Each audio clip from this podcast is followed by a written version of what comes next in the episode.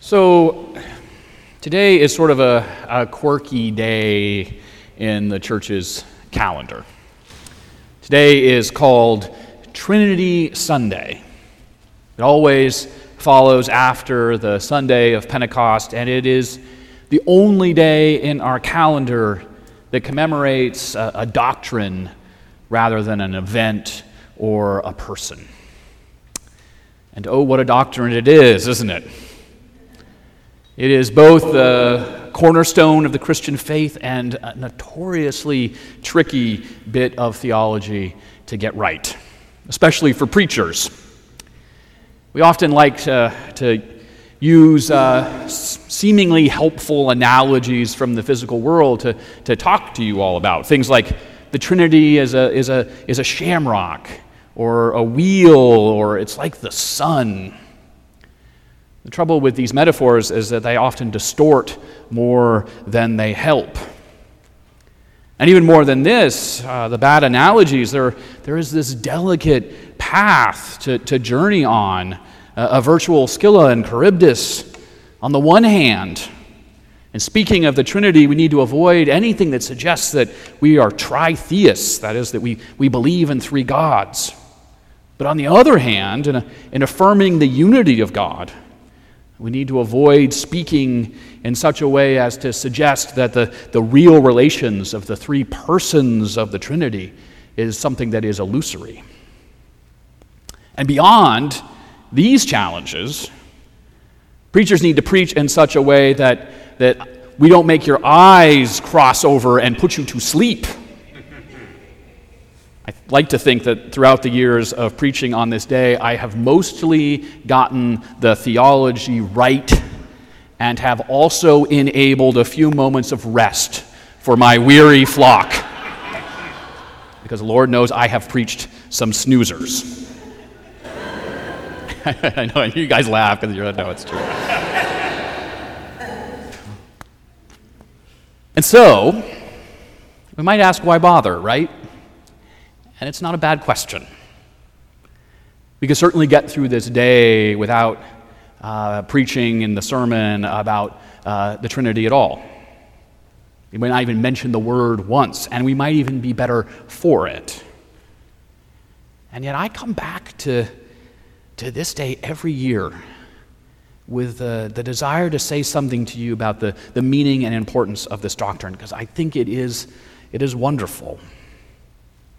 I always want to say something that, that, that suggests that, you know, for all of its complexity and for all of the precision that this doctrine demands, the, the doctrine of the Trinity is, is really quite simple, at least ultimately. And moreover, it's not as, as paradoxical as some folks like to think it is. It's not a math problem, for instance, where we, where we try to figure out how one is three or three is one. God's not a number. The doctrine itself is, is really not a mystery, but, but points to a mystery, or better, the ultimate mystery that is God. And I want to I want to find something meaningful to say because when the Christian faith proclaims that God is a, is a trinity of persons and a unity of being, it is another way, perhaps a more precise way, of saying that God is love. That God is love from eternity and for eternity. This, this quirky doctrine is an attempt to articulate the truth that God eternally delights in mutual relations of self giving love. For Christians, when, when we say God, we mean that God is God as loving communion, that God is God through eternal relationship. When we say that God is a trinity of persons, we only mean that God's life is marked by the eternal loving and mutual self giving love of these persons one for another. As one author put it, the Father pours out the divine life to the Son. The Son speaks and embodies this divine life. And the Spirit brings both together in passionate delight and love. This is God from eternity and for eternity. Or so the Christians believe that this is who God reveals God, God's self to be. When we say that, that God is love, then we can better understand creation, I think. We can understand the universe and our place in it. Some ancient theologians spoke of creation as an, as an outpouring and an overflowing of God's love, which is to say that God did not need, was not demanded to create the universe to be a God as love, but God creates the universe so that creation might delight in this love and share in this love that is of eternity. Throughout the account of creation that we heard this morning from the book of Genesis, we hear again and again this refrain that runs through the reading. And God saw it was good. God creates out of love so that God might share the love that is God with that which is not God.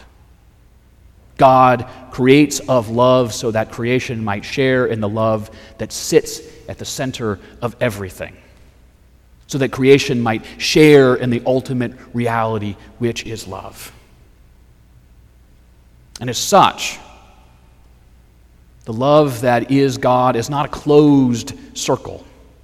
God loves from eternity, but God invites creation to participate in this love, to, to find meaning and purpose in this love.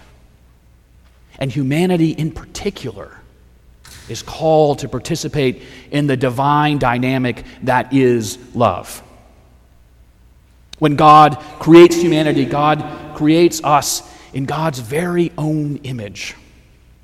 God creates us out of love and for love with a dignity and worth that affirms our very nature. When God creates humanity, we are told that God saw everything that God had made, and indeed, it was very good. And so God's love for all of humanity is made known to us in creation. But it is even made even more known to us in Jesus Christ.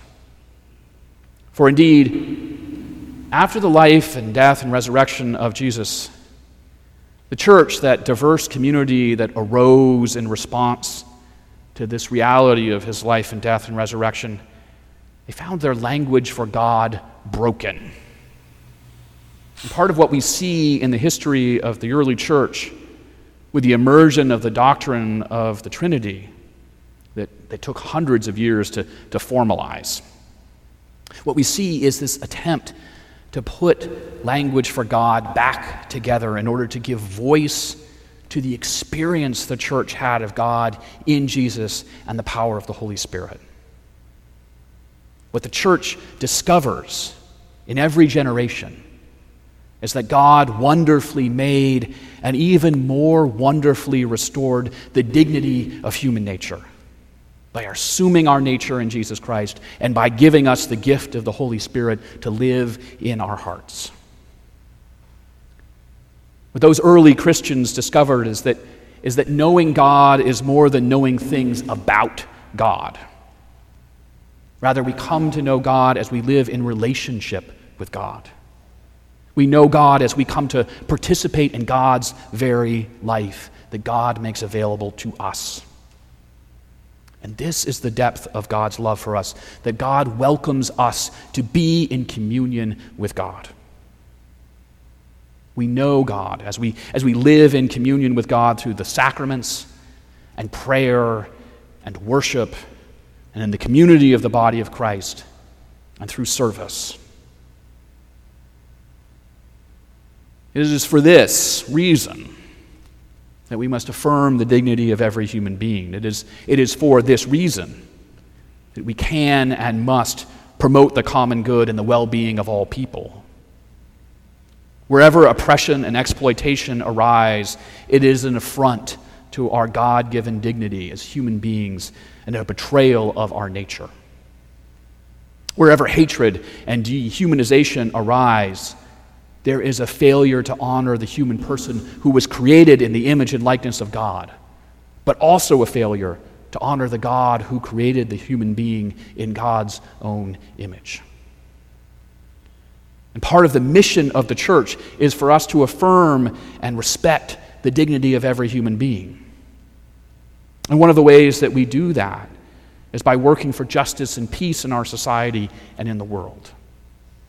One of the ways that the, the church lives into its mission is to be out in the world operating as a visible sign of God's love for all of humanity and for creation.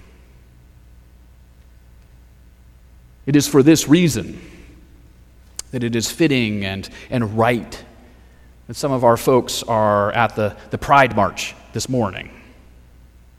There they will be living into the baptismal covenant of, of seeking and serving Christ in all persons, and loving their neighbors as themselves, and working for justice and peace, and respecting the dignity of every human being. This is just one of the ways that God calls us to participate in the life of God as we incarnate God's love through our actions in the world. And so, when we say God is Trinity, we are saying God is love. This is what is revealed to us in the doctrine of the Trinity. This is the life that we come to participate in as we love God and love our neighbors as ourselves. God is love.